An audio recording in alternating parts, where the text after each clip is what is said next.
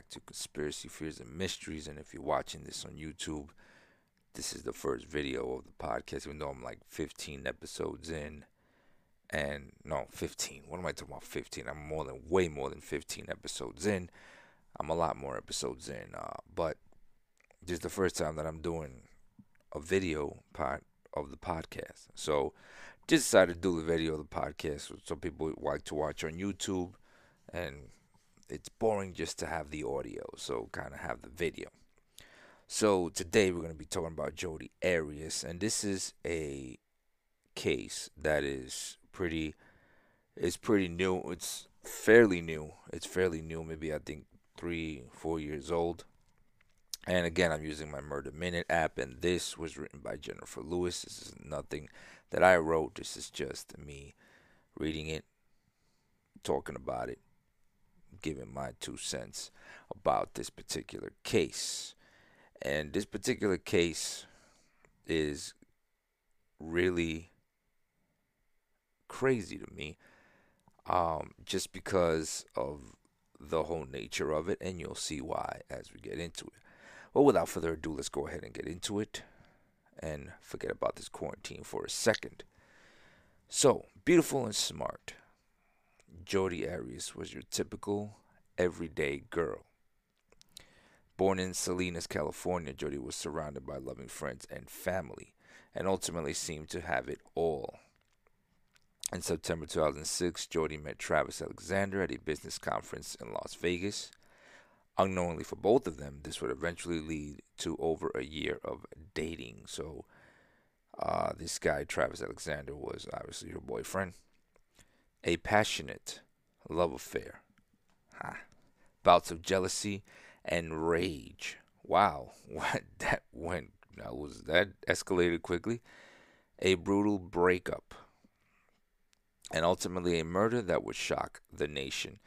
Now, what's crazy about this murder is I didn't hear about this until my brother told me. This was it was already deep into the trial, and my brother and me, I'm a true crime fanatic and all this stuff and he was like, he made a comment like, "Oh my God, you know, be careful meeting a Jodi Arias," and I'm like, "What are you talking about?" And then he explained, and that's when I looked it up.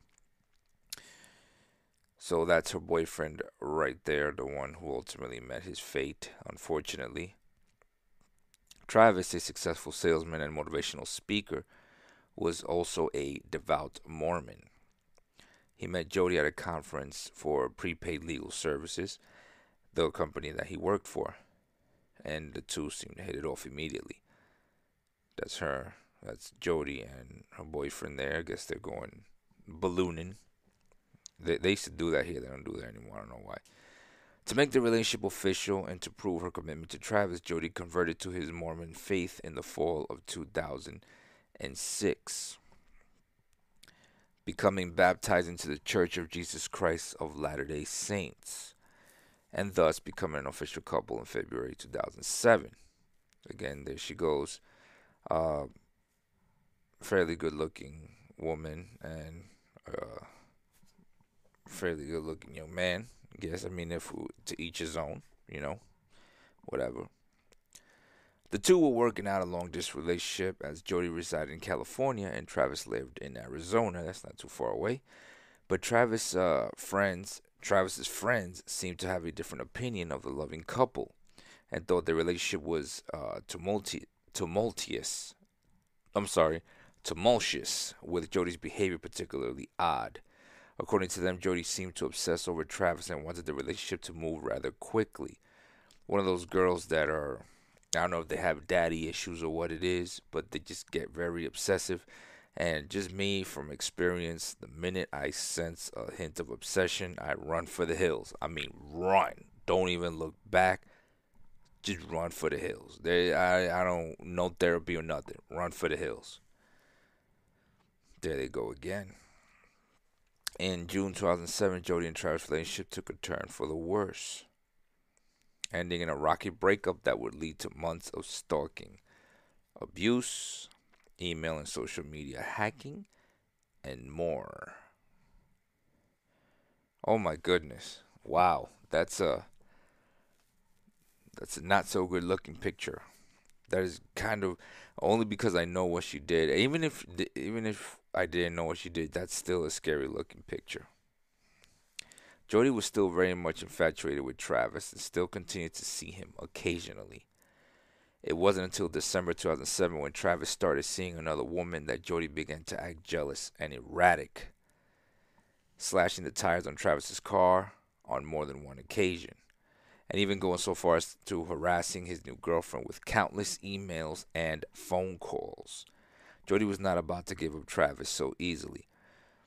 Anytime there's a a uh, significant, well, they're not significant anymore, but a couple, right? And you have one of them that is, or both that are very jealous. It doesn't matter.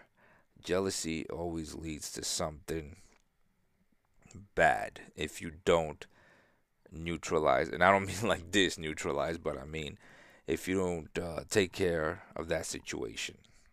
Let me watch what I say. And though her jealousy was reaching unruly levels, the two continued a physical relationship until June 2008 when both their lives would change forever. Okay, see? He messed up. He continued a physical relationship with her. I'm guessing they were still having sex, but they weren't together, and he was with the other girl. Now, you got a woman like this, or a man, uh, whatever the case may be, if you got a, a girlfriend or boyfriend, a person who is obsessed with you like this and is still stalking you and everything probably not a good idea to continue a sexual relationship with them because it could um really alter something. It could let them think that there's a possibility that they can be with you. There they go again. They look like a nice couple in pictures, but pictures are deceiving.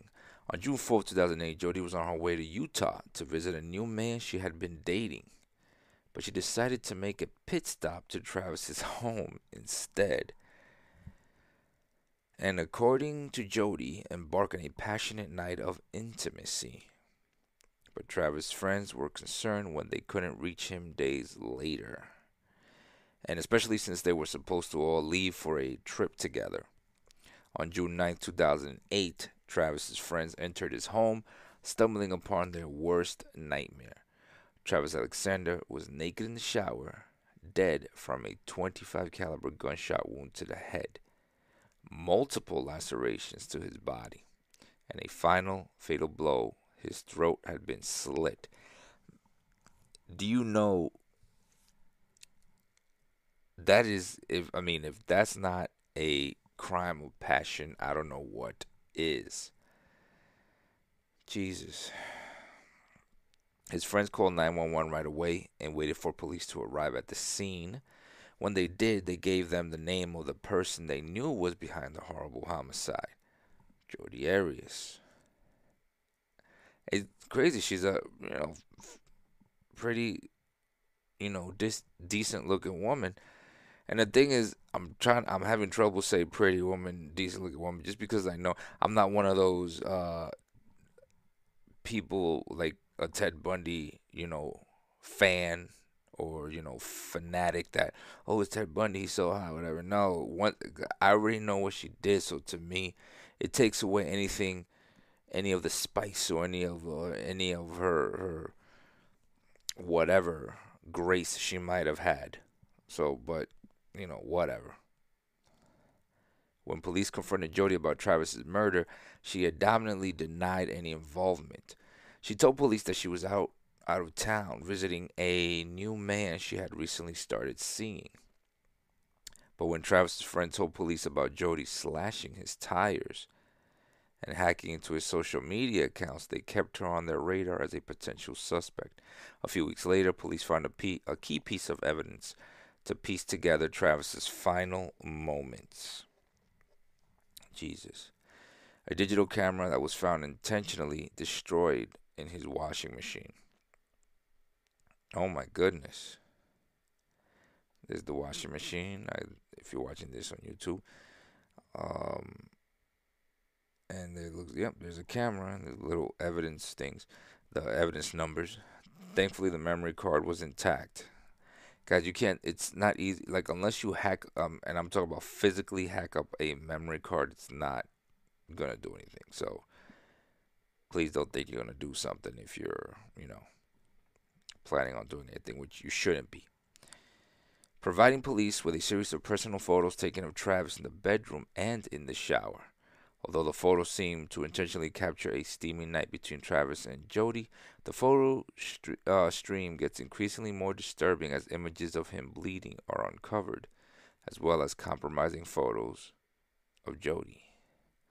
The last piece of evidence was a bloody palm print found in the bathroom wall. And of course, it fits her hands. I could imagine. A palm print that contained DNA from both Travis and Jodi. But just as police were sure they found their murderer, Jodi's version of what really happened that night took a bizarre turn of events. During her interrogation, Jodi gave police her version of what happened the night of June 14th. I'm sorry, of June 4th.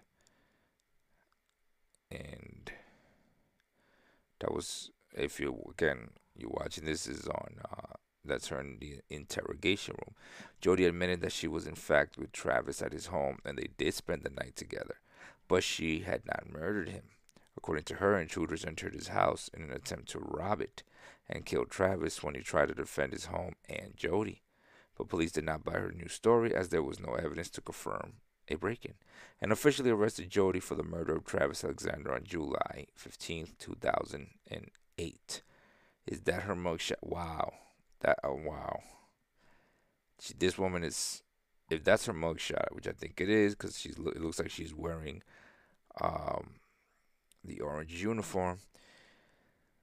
That's a creepy photo. Due to the heinous and cruel ways in which Jodi murdered Travis Alexander, prosecutors sought the death penalty, officially beginning with her whirlwind trial on January 2nd, 2013. She looks freaking crazy. Friends of Travis took the stand against Jodi, citing her vindictive behaviors and even ex girlfriends to clear his name of any domestic wrongdoing, despite Jodi's allegations. Although the evidence was mounting up against her, Jodi took the stand in her own defense, claiming years of abuse at the hands of her parents. Now, not going to defend her in any way, but there's a lot of times when, like I always say, if you listen to my last episodes, of uh, not here on YouTube, but if you go and you listen to my podcast, there's always something behind somebody who does something this heinous. It's never somebody who grew up in like what you say the quote unquote normal home, you know, mother and father, no abuse, you know, just went to school, whatever. It's usually something that happens, but in this case, she could be using that also as a kind of a scapegoat you know, to say, oh, well, I was abused. So that's why, you know I'm saying? So she doesn't get the death penalty. And even, and even of that from Travis, who allegedly emotionally abused her and on a few occasions got physical. So she says she got abused from her parents and from Travis. Changing her story yet again, she told the jury she had killed him in self defense as he attempted to attack her the night of June 4th, 2008, for dropping the camera during their steamy photo shoot. Jesus. By prose- but prosecutors as well as the jury didn't buy her new story. On May 7th, my birthday, 2013, Jodi was found guilty of first degree murder. Guilty. Now she's crying, okay? I mean, look, I don't I don't feel sorry for her. Uh, although the court initially pressed for the death penalty again, I this time you look, I don't I'm not judge, jury, or executioner. Neither. Nobody is. But at the same time, it's like I don't feel bad when they seek death penalty for people who do things like this, you know? Jurors felt it was inhumane as she was undoubtedly mentally ill. Inhumane. She was obsessive. So they call anything mental. You can say anything and it'll be mentally ill. I mean, if you make it sound right, they're gonna say mentally ill. And instead of invoke a life sentence without the possibility of parole, today Jodi is incarcerated at the Arizona State Prison, where she will spend her final days. And now she, they, they, there's a picture here with her true colors. Jesus. The murder of Travis Alexander has gained notoriety through blogs, podcasts, and documentaries. and still captures media attention to this day. True crime fanatics cover the case, wondering how such a beautiful woman could commit such a gruesome crime. But like the old saying goes, even the most beautiful work of art can have its flaws.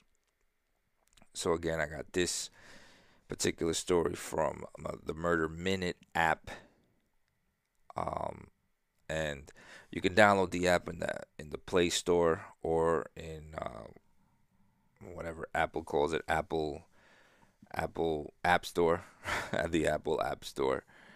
And I'm not sponsored by them or anything like that, but I do get a lot of the true crime from here. Um, a lot of times, I again, I do get them from shows that I watch. If I see a, a story that, you know, all the stories of true crime, especially the unsolved ones, uh, need to be heard, especially the unsolved ones, because you never know if you know someone uh, or whatever, or you may be, you know, just one key piece of evidence to be able to close a case or whatever. Now, in this case, it was pretty cut and dry. What happened? It was just, it was just kind of, you know, this wasn't really. I don't think this was a premeditated thing. Think she went over there and and like, not to take her side again, things went a little haywire. I don't think he was abusing her. I think he just told her, look we had sex, but we're not going to be together. And that threw her over the edge. I think that's what happened.